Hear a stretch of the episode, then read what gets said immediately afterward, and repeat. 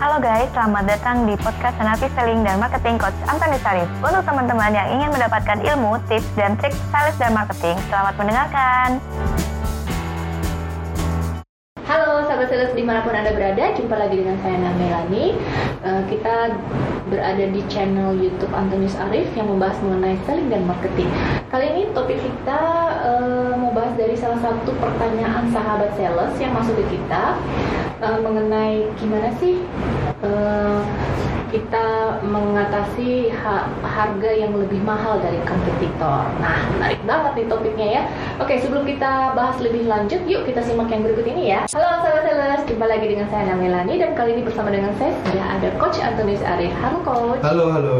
Ya, gimana kabarnya Coach? Baik. Sehat-sehat ya. Sehat, sehat. Oke, Coach, topik kita kali ini datang dari pertanyaan yang masuk Hmm. uh, uh, ke kita dari sahabat sales ya. Itu dari Afrika Azril. Hmm. Afrika Azril ini seorang sales yang menjual makanan beku. Hmm. Nah, Afrika bertanya, gimana sih caranya dia menjual makanan yang harganya lebih mahal dari kompetitor? Oke, jadi produknya Vika lebih mahal. Iya. Oke, tapi sebelumnya sebelum saya menyampaikan gitu ya, buat teman-teman yang belum join, eh belum follow Instagram saya, follow dulu Instagram Nah, saya. follow ya. Ya, follow Instagram saya Antonius Arif. Ya nanti ada tulisannya follow Instagram saya Antonius Arif dan juga saya sudah ada TikTok loh ya. Jadi banyak juk-juk juga sana ya. Jadi masuk juga at Antonius ya. Arif ya. TikTok.com slash Anton at Antonius Arif di sana ada. Jadi banyak eh, informasi-informasi mengenai kami. Oh ya sebelumnya juga mungkin saya mau menyampaikan gini Bu Ana. Kemarin ada yang nanya Hmm. bagaimana kalau mau mengikuti pelatihannya Coach Antonius Arif tentang selling. Hmm. Nah, jadi kalau mau ngikut pelatihannya gampang banget. Hmm. Anda cukup masuk saja ke websitenya salesuniversity.id, salesuniversity.id nanti ada tulisan di bawah sini. Hmm. Salesuniversity.id nanti Anda bisa ikut training online camp saya yang saya adakan. Dan Hmm. dan jadwal-jadwal training saya untuk live itu juga biasanya ada di Corpora Consulting. Hmm. Kayak gitu. Hmm. Ya, oke, balik lagi. Jadi tadi tentang mengenai bagaimana caranya supaya eh, jualannya Gimana sih produk mahal tapi laku. mahal dari kayak Ini secara logika saya aja ya, logika. Logika kan kalau barang lebih mahal kan harusnya lebih bagus ya. Iya, Harusnya. iya. Betul. Kalau misalkan barangnya nggak bagus berarti ada yang something wrong. Hmm, Iya.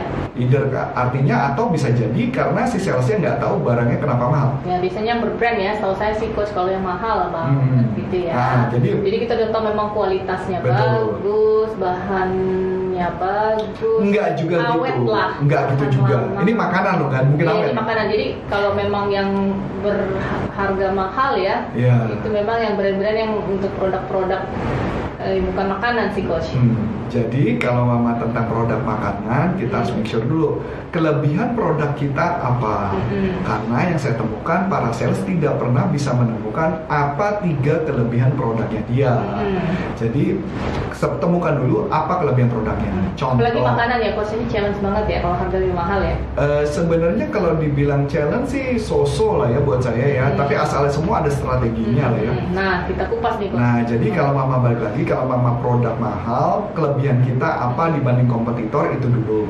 Yang kedua, setelah kita sudah tahu apa kelebihannya, kita coba melakukan campaign, Mm-mm. campaign di media sosial Mm-mm. untuk orang bisa beli produk itu. Biasanya kita akan melakukan itu. Kalau budget terbatas, kalau budget banyak sih no issue. budget banyak bisa iklan di Betul, di betul. billboard gitu ya Betul. Nah, bahkan saya kasih gambaran. Ternyata ada juga metode bagaimana jualan di uh, marketplace. Hmm. Nah, jual di marketplace itu menarik Bu Ana. Jadi kalau jual di marketplace, cara yang harus dilakukan adalah yang pertama uh, tulis sama produknya, Mhm. produknya apa, Mhm. gambarnya bikin lebih eye catching dibandingkan yang lain. Hmm. Supaya orang bisa langsung lihat. Mhm. Jadi kalau yang semua warnanya biasa, Anda orang ngejoin Wah. sendiri. Ha. Nanti di halaman kedua baru Anda jelaskan produk Anda kelebihannya apa. Hmm. Konsepnya pakai AIDA. Hmm. Jadi attention dulu yang di halaman pertama Hmm. menarik interest kenapa produk ini bagus, Hmm. kenapa oh, ibu-ibu harus beli produk ini untuk anak ini, kemudian baru terakhir adalah silakan untuk order di bawah ini. Jadi pakai tetap pakai kalau di marketplace kan sebenarnya ada konsepnya kayak carousel ya kalau di Instagram. Hmm. Jadi pakai di swipe gitu. Hmm. Nah itu yang mesti dimainkan. Hmm. Jadi kalau mau tahu lebih lanjut, biasa kan gitu kalau setiap kita Iya. masuk ke eh, kayak seperti Shopee, eh, Tokopedia, Shopee ya. eh, eh, dan kita ketika melihat satu gambar harus di swipe kan. Iya. Nah itu yang kita lakukan. Jadi dia nge-swipe swipe swipe itu, jadi dia tahu produk yang mana, produk mana yang dijual. Jadi kalau produk mahal itu cara satu. Cara kedua adalah tentukan target marketnya dulu. Produk ini mau dijual ke mana? Mm-mm. Karena gini kadang target marketnya mahal, tapi produknya dijual ke pasar kaki lima atau Hmm. pasar becek belum tentu laku. Iya. Jadi tentukan dulu target market. Karena kebanyakan sales suka salah, Hmm. asal jual, asal laku. Tapi biasanya bukan laku, biasanya konsinyasi. Hmm. Saya ingat banget bu, waktu itu pernah kita megang satu corporate Hmm. yang produknya produk makanan kemasan, Hmm. packaging itu juga. Hmm. Tapi cara yang kita lakukan adalah kita minta kepada orang tersebut eh, menawarkan kenapa dia harus beli barang itu. Kita harus tetap balik lagi alasannya apa. Misal contoh eh, chemicalnya nggak terlalu banyak, misalnya produknya lebih tidak ada bahan pengawet, berarti dia lebih sehat dan sebagainya. Itu yang harus dicari karena setahu saya perusahaan makanan kemasan itu punya eh, para sarjana-sarjana yang memang mencari kelebihan produk itu apa dan mereka melakukan uji coba. Saya tahu banget waktu itu di perusahaan itu ada tiga atau empat orang yang melakukan uji coba kenapa produknya R&D-nya gitu ya, ya. khusus untuk makanan dan sebagainya. Jadi memang produk nggak bisa sembarangan aja. Ya, saya ambil contoh lagi. Mungkin kalau masih ingat, kita pernah makan satu bakso, siapa ya? Mereka apa? Jangkrik, cingkrak, Bakso mana? Saya taunya bakso bujangan, coach. bukan yang Malang.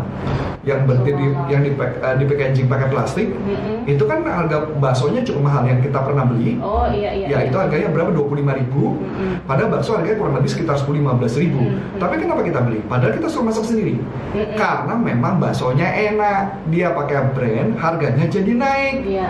Dia kemudian salesnya ngomong ini baksonya enak dan ternyata setelah kita makan enak. Enak. Dan akhirnya kita beli terus kan. Mm-mm. Nah, itu baik lagi. mahal dari bakso-bakso yang Jauh, umum ya. jauh lebih mahal, hampir double harganya. Nah, Iya. jadi balik lagi, kesimpulannya adalah setiap produk harus tahu keunggulannya ke mana, target marketnya siapa, pasarkan di sana. Kalau misalkan tokonya nggak mau ngambil, nggak usah dipusingin, coba pasang dulu para promotor atau SPG atau salesnya untuk coba menawarkan. Hmm. Itu biasanya dilakukan. Biasanya beberapa produk permainannya gini Bu Ana.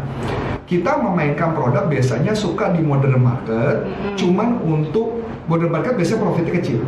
Mm-mm. Tapi itu adalah ajang promosi Mm-mm. supaya brandnya naik. Begitu brand naik, orang nyari di market lain. Mm-mm. Itu juga salah satunya. Hmm, kalau kayak di ini ini kan makanan ya coach kayak misalnya kalau kita ke mall gitu itu kan ada tuh juga suka SPG yang misalnya dia jual produk makanan apa pun lah. Itu Ayo juga kamu ditawarin jadi maksudnya eh, si customer bisa mencicipi dia siapin sedikit gitu. Nah, Apa memang perlu nggak di begitu tuh gimana? Ya tuh? memang itu tadi yang Oh, saya gitu katakan. ya. Nah, gimana balik lagi budgetnya ada apa enggak? Hmm. Kalau di supermarket, model konsep itu hypermart atau modern market bisa Hmm, dilakukan hmm, itu. hmm. Tapi kalau di mall karena dia kena biaya lagi. Hmm. Tapi intinya di mana-mana sih kena biaya sih, tetap kena biaya. Cuman kita harus mencari cara yang efektif. Yaitu apa tadi? Kalau makanan bisa saja mainnya di website, bisa mainnya di Instagram, Hmm. cari target market, goreng di sana. Hmm. Kenapa ini sehat? Kasih testimoni di sana, baru produknya laku. Hmm, oke. Tadi bisa bikin lomba atau demo gitu ya coach yang Eh, yang, eh, pakai baksonya dia gitu. Biasanya bisa, beberapa kayak bisa aja. Indomie tuh pernah seperti itu waktu dia mau launching produk baru. Nah, kalau Indomie beda. Demo, demo masak. Nah, ini yang agak beda, Bu. Nah, ah, oke oke gimana tuh coach? Indomie itu produk laku. Hmm. Jadi apa pun yang dilakukan tetap laku. Hmm. Beda sama produk yang belum laku. Iya iya iya. Yang kita bicarakan adalah produk yang belum laku. Hmm, hmm, hmm. Itu aja sih, Bu. Hmm. Jadi balik lagi ke balik lagi target marketnya apa, siapa gimana cara pemasaran itu yang harus dilakukan karena nggak ada rumus. Hmm. Karena kita yang harus meng-create kebutuhan itu dan tidak melulu tentang iklan. Makanya kenapa kadang-kadang di media sosial one of cara yang paling masuk akal dan paling mudah dan supaya jualan lebih banyak. Jadi kalau mau nonton cari video saya yang judulnya Street Marketing. Karena di sana nanti akan dibahas lebih lanjut. ada di eh, YouTube-nya Coach Antonius Arif ya, Hmm, Street hmm. Marketing. Nanti mungkin Afrika Azil bisa juga nonton di sana ya. Ya. Oke, berarti eh, Afrika Azil untuk eh, supaya biar harganya bisa ko- kompetitor da- bisa berkompetisi dengan harga kompetitor, mungkin memang harus mengenali produknya dulu ya Coach ya. Memahami keunggulan. Memahami keunggulan produknya, baru kemudian menentukan target pasarnya, baru kemudian cari ide-ide kali ya Cari ide untuk gimana cara untuk memasarkannya ya Betul. seperti itu ya. Betul. oke eh, sekian dulu dari kami bahasan kami saat ini. Kalau masih ada pertanyaan dari sahabat sales bisa- boleh langsung ke kami. Dan saya Anna Melani mundurkan diri dulu bersama Saya Coach Antonio Sarif dari Sales University dan Corpora Consulting. Mencoba terima kasih sukses buat Anda dan sampai jumpa. Salam performan bye bye Nah, untuk teman-teman yang sudah menerangkan, terima kasih ya dan nantikan podcast selanjutnya.